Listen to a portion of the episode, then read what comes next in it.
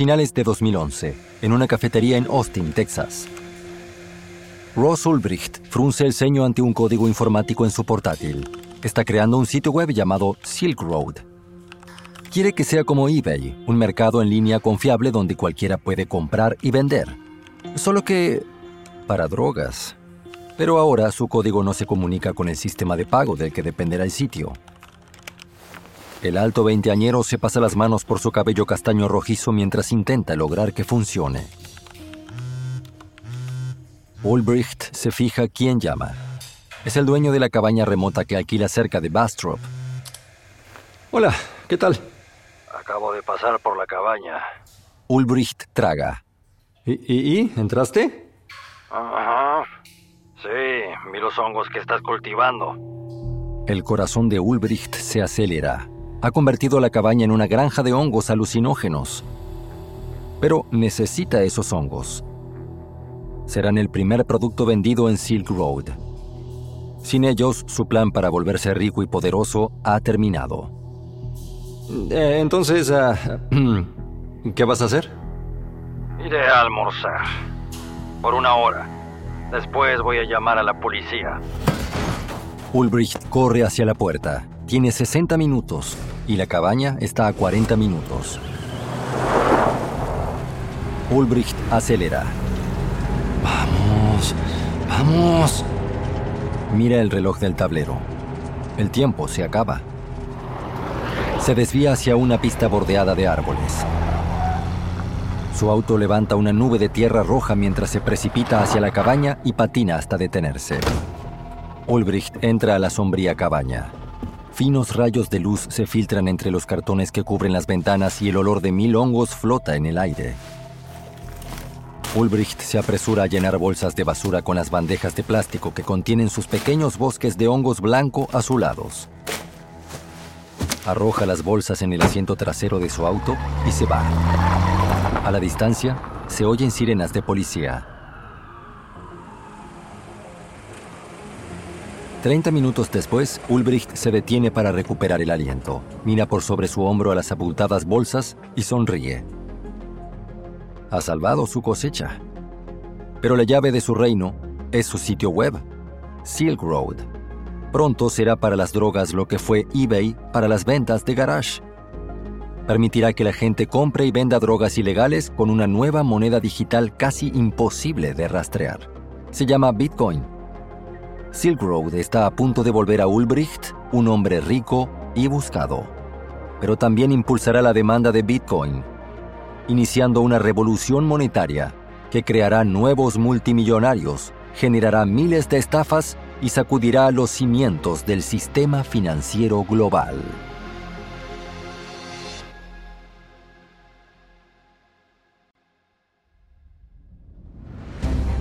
The Wondery, soy Pedro Ruiz y esto es Guerras de Negocios.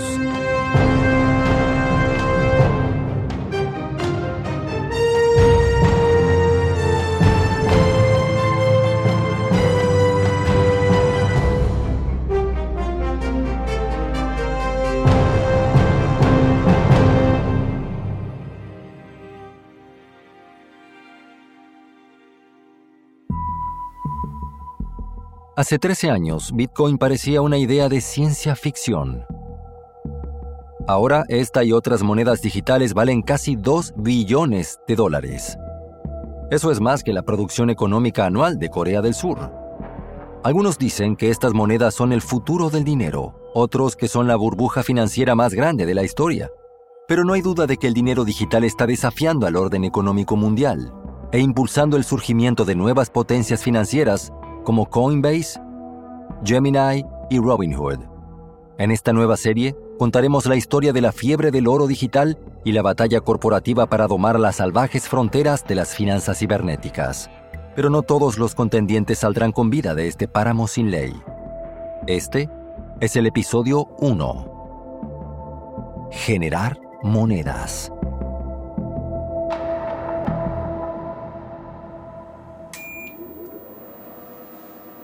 Enero 2009. Una casa suburbana en Santa Bárbara, California. El programador Hal Finney se sienta en el escritorio en la esquina de su sala de estar y enciende su computadora. Toma un sorbo de café mientras las cuatro pantallas conectadas a su computadora cobran vida. Finney está a punto de convertirse en el partero de una nueva forma de dinero. Abre el correo electrónico enviado anoche por Satoshi Nakamoto. Hace clic en el link en el correo y bebe su café mientras espera que se descargue un archivo.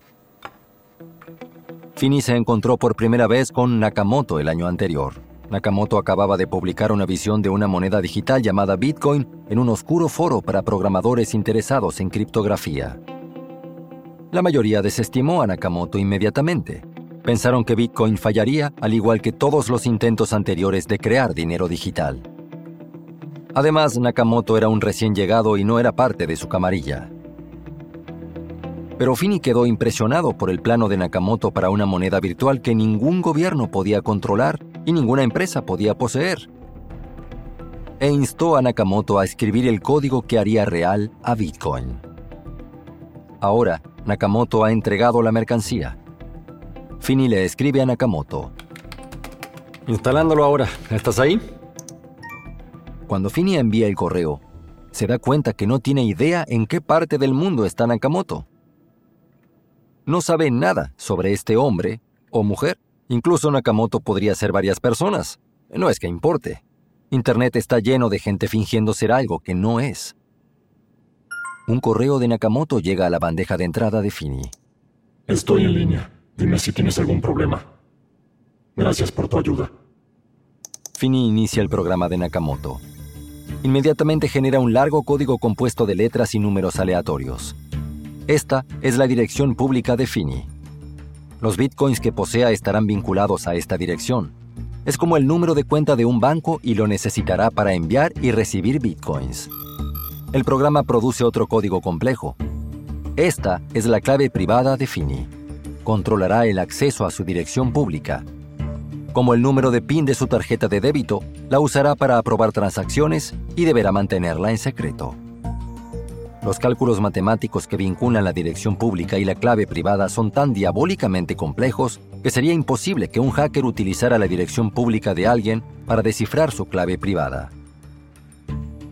Eso hace que las direcciones Bitcoin sean súper seguras.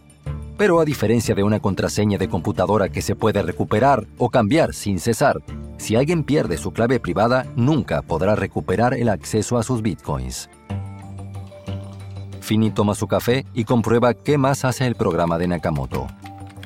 Solo hay dos opciones. La primera es enviar monedas. Pero Fini no tiene bitcoins para enviar entonces hace clic en la otra opción, Generar monedas. No sucede mucho en sus pantallas, pero bajo el capó su computadora entra en acción. Busca en Internet otras computadoras que ejecuten el programa Bitcoin. Pronto encuentra la única otra computadora en la red Bitcoin, la de Nakamoto. Hecha la conexión, la computadora de Fini comienza a competir con la máquina de Nakamoto para resolver complejos rompecabezas matemáticos es una carrera y la computadora que acabe primero le dará a su dueño un montón de bitcoins nuevos. Y luego, la carrera por el próximo depósito de bitcoins comenzará de nuevo, de inmediato. Este proceso se llama minería. Pero estos premios son solo el incentivo que Nakamoto está usando para que la gente convierta su computadora en los caballos de batalla de la red Bitcoin. Para que Bitcoin funcione como dinero, debe haber un modo de comprobar que alguien que paga en Bitcoin realmente tiene Bitcoins para gastar. Al pagar con una tarjeta de crédito, las computadoras de compañías como Visa o Mastercard verifican la transacción. Pero Bitcoin no tiene intermediarios, ni dueño, ni computadoras propias. En cambio, la red Bitcoin depende de personas que ofrecen voluntariamente sus computadoras para hacer los controles. El plan de Nakamoto es astuto. La oportunidad de ganar nuevos bitcoins motivará a las personas a añadir sus computadoras a la red Bitcoin. Mientras la computadora de Fini lucha por los bitcoins, él toma las llaves de su auto y sale de casa.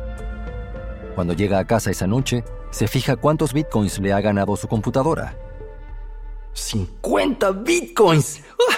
Tal vez un día podré comprar una cerveza con ellos. Unos días después, Nakamoto lanza el programa Bitcoin en línea. La era de los bitcoins ha comenzado. Pero por ahora, los bitcoins no valen nada.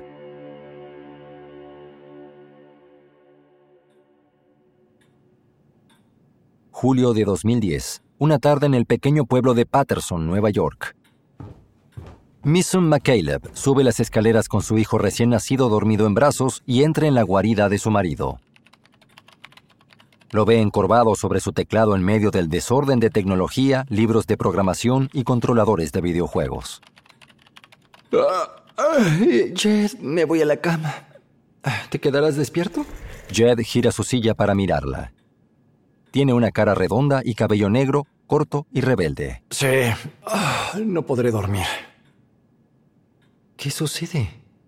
Pues es esta cosa llamada Bitcoin. Es genial. Eh, esta cosa como de nerd libertario, pero también es muy difícil de comprar. Todos los sitios que los venden apenas funcionan. Ajá. ¿Y para qué sirve? Ah, eh, es como dinero virtual. ¿Dinero ficticio? ¿Y, ¿Y por qué intentas comprar dinero ficticio? No es ficticio. Bueno, supongo que lo es, pero no lo es. Ah, solo quiero un poco, ¿está bien? Es que es algo genial, como dinero de Star Trek o algo así. Mmm, ok. Pero no te quedes despierto toda la noche, ¿sí? A la mañana siguiente, Misun despierta y ve que el lado de la cama de Jed está intacto. Se dirige a la guarida de Jed. Aún está en su computadora con la misma camiseta que llevaba anoche. ¿Te quedaste despierto toda la noche? Jed se da vuelta y se ve muy entusiasmado. Sí, pero resolví el problema. Creé un sitio web, un intercambio en línea donde las personas pueden comprar bitcoins con dólares y luego convertirlos nuevamente en dólares. Hmm, genial. ¿Es esto un hobby o es un negocio ahora?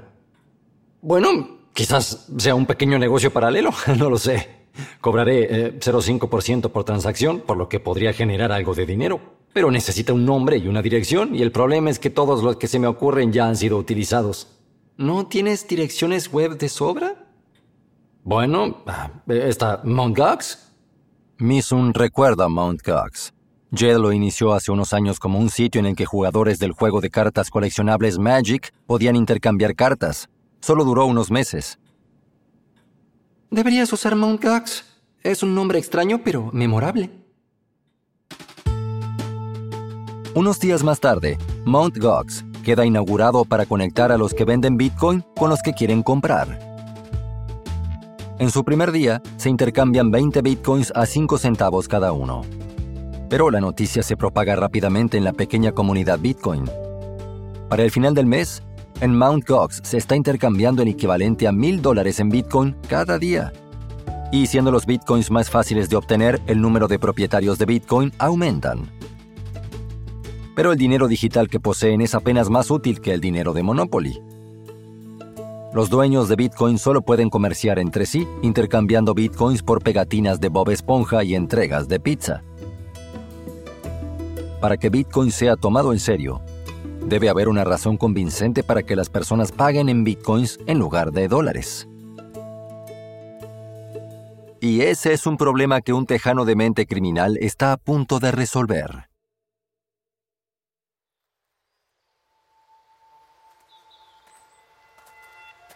Fines de 2011, cerca de Bastrop, Texas.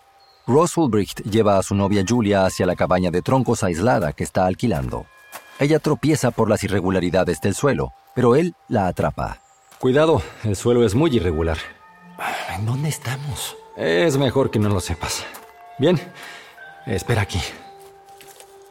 Julia escucha llaves y el sonido de una pesada puerta de metal abriéndose. Cuando Ulbricht dijo que quería compartir un secreto con ella, sintió intriga. Ahora tiene los ojos vendados y está en un sitio remoto. Ya no está segura de si está entusiasmada o aterrada. Ulbricht la toma del brazo para guiarla. Ok, entremos. Ah, eh, cuidado, hay algunos escalones. Ah, este sitio huele a humedad. ¿Acaso se murió algo aquí? Julia oye que Ulbricht cierra la puerta tras ella. Bien, eh, ya puedes quitarte la venda.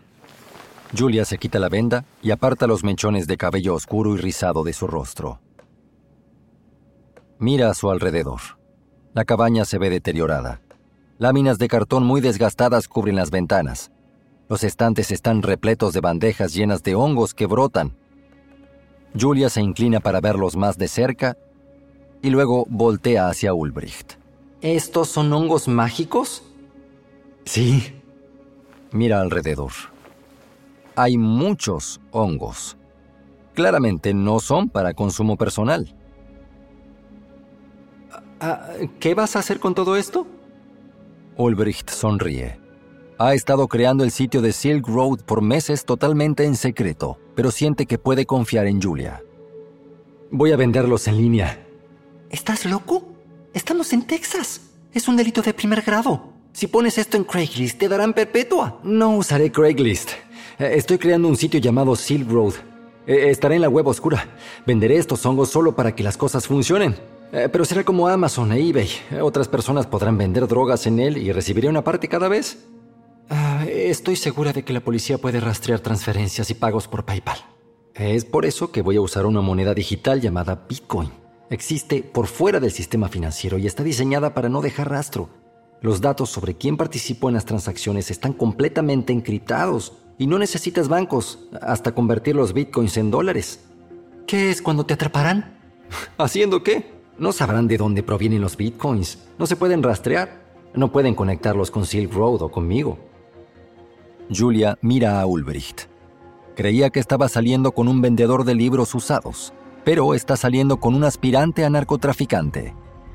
Se siente peligroso y emocionante.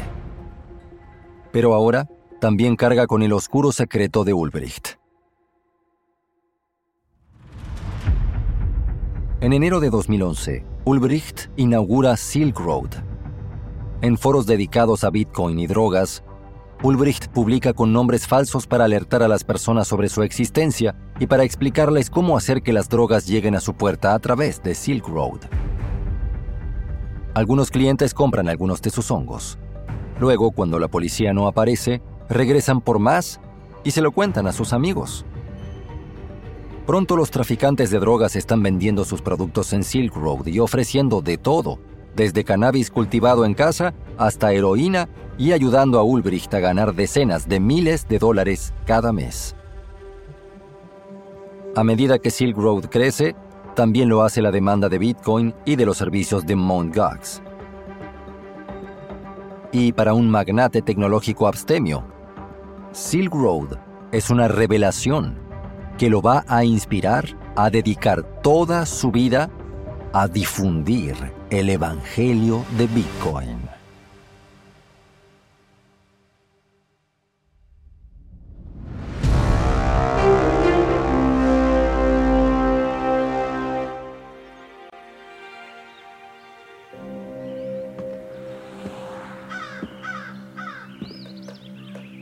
Febrero de 2011, San José, California.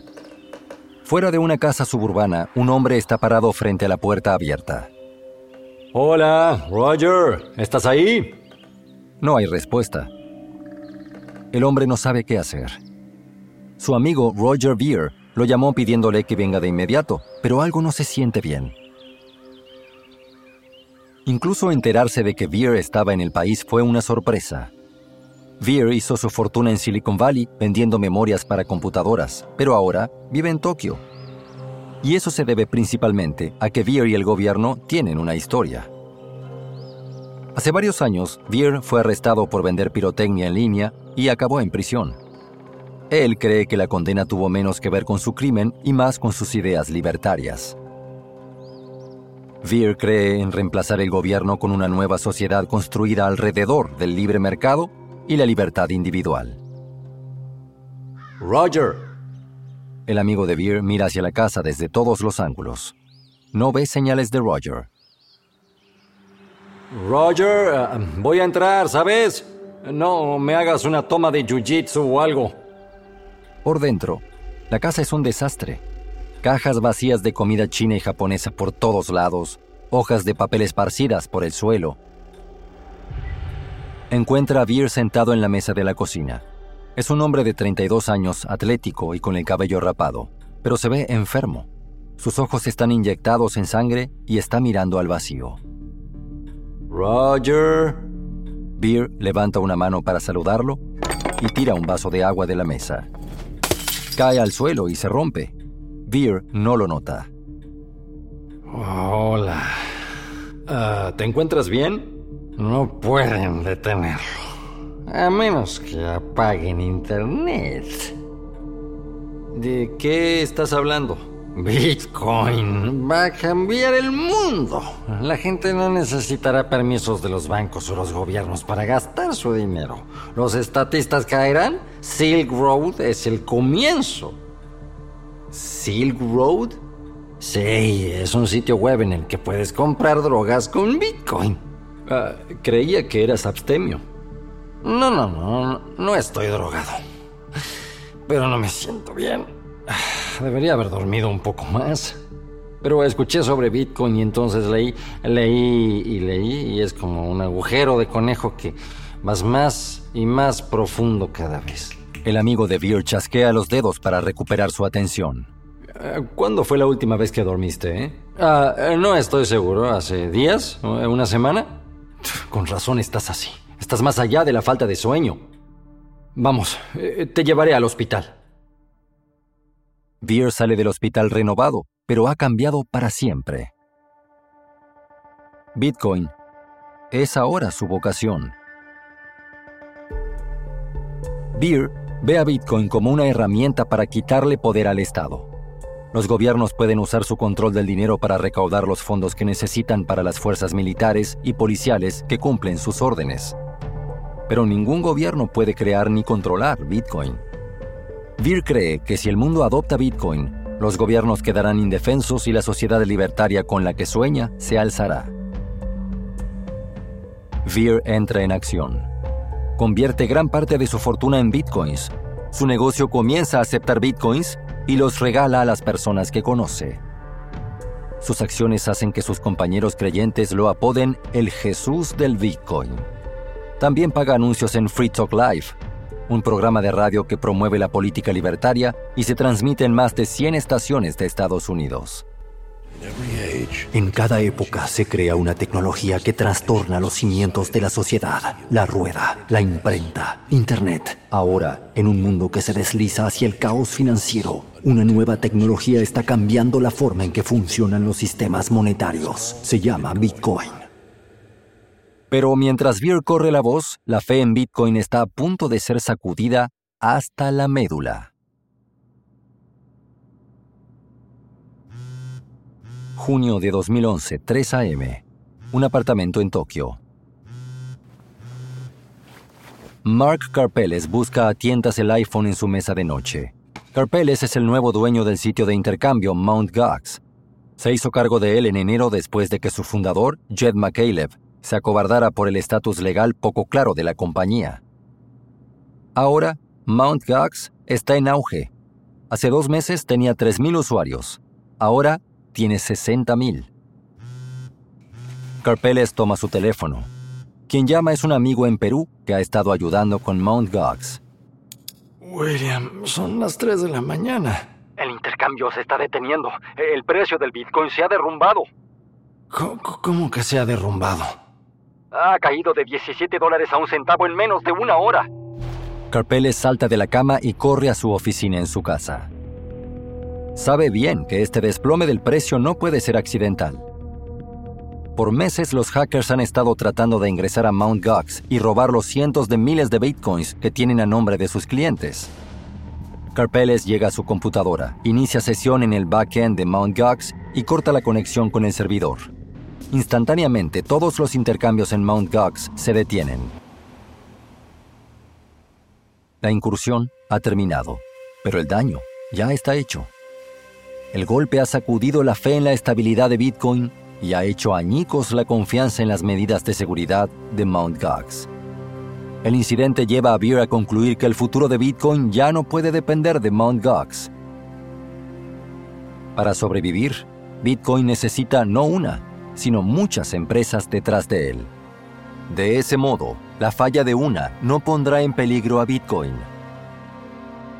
Así que comienza a buscar nuevas empresas de Bitcoin para financiar. Pero no es el único que quiere invertir en Bitcoin. Y pronto se va a enfrentar a dos inversores que ven a Bitcoin no como una herramienta para la revolución, sino como un cohete hacia la riqueza.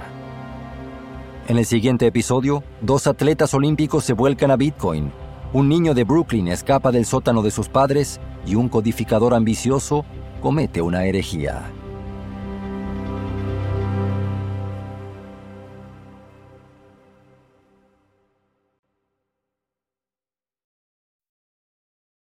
The Wondery, este es el episodio 1 de Guerra de Criptomonedas para Guerras de Negocios. Un comentario sobre este episodio. En muchos casos no podemos saber qué se dijo. Esas escenas son dramatizaciones basadas en nuestra investigación. Si quieres aprender más sobre los orígenes de Bitcoin, te recomendamos el libro Oro Digital de Nathaniel Popper. Soy su anfitrión, Pedro Ruiz. Tristan Donovan escribió esta historia. Actuaciones vocales por Pedro Ruiz. Karen Lowe es nuestra productora senior y editora editado y producido por Emily Frost. Diseño de sonido por Kyle Randall. Nuestro productor es Dave Schilling. Nuestros productores ejecutivos son Jenny Lower Beckman y Marshall Louis. Creado por Hernán López para Wondery.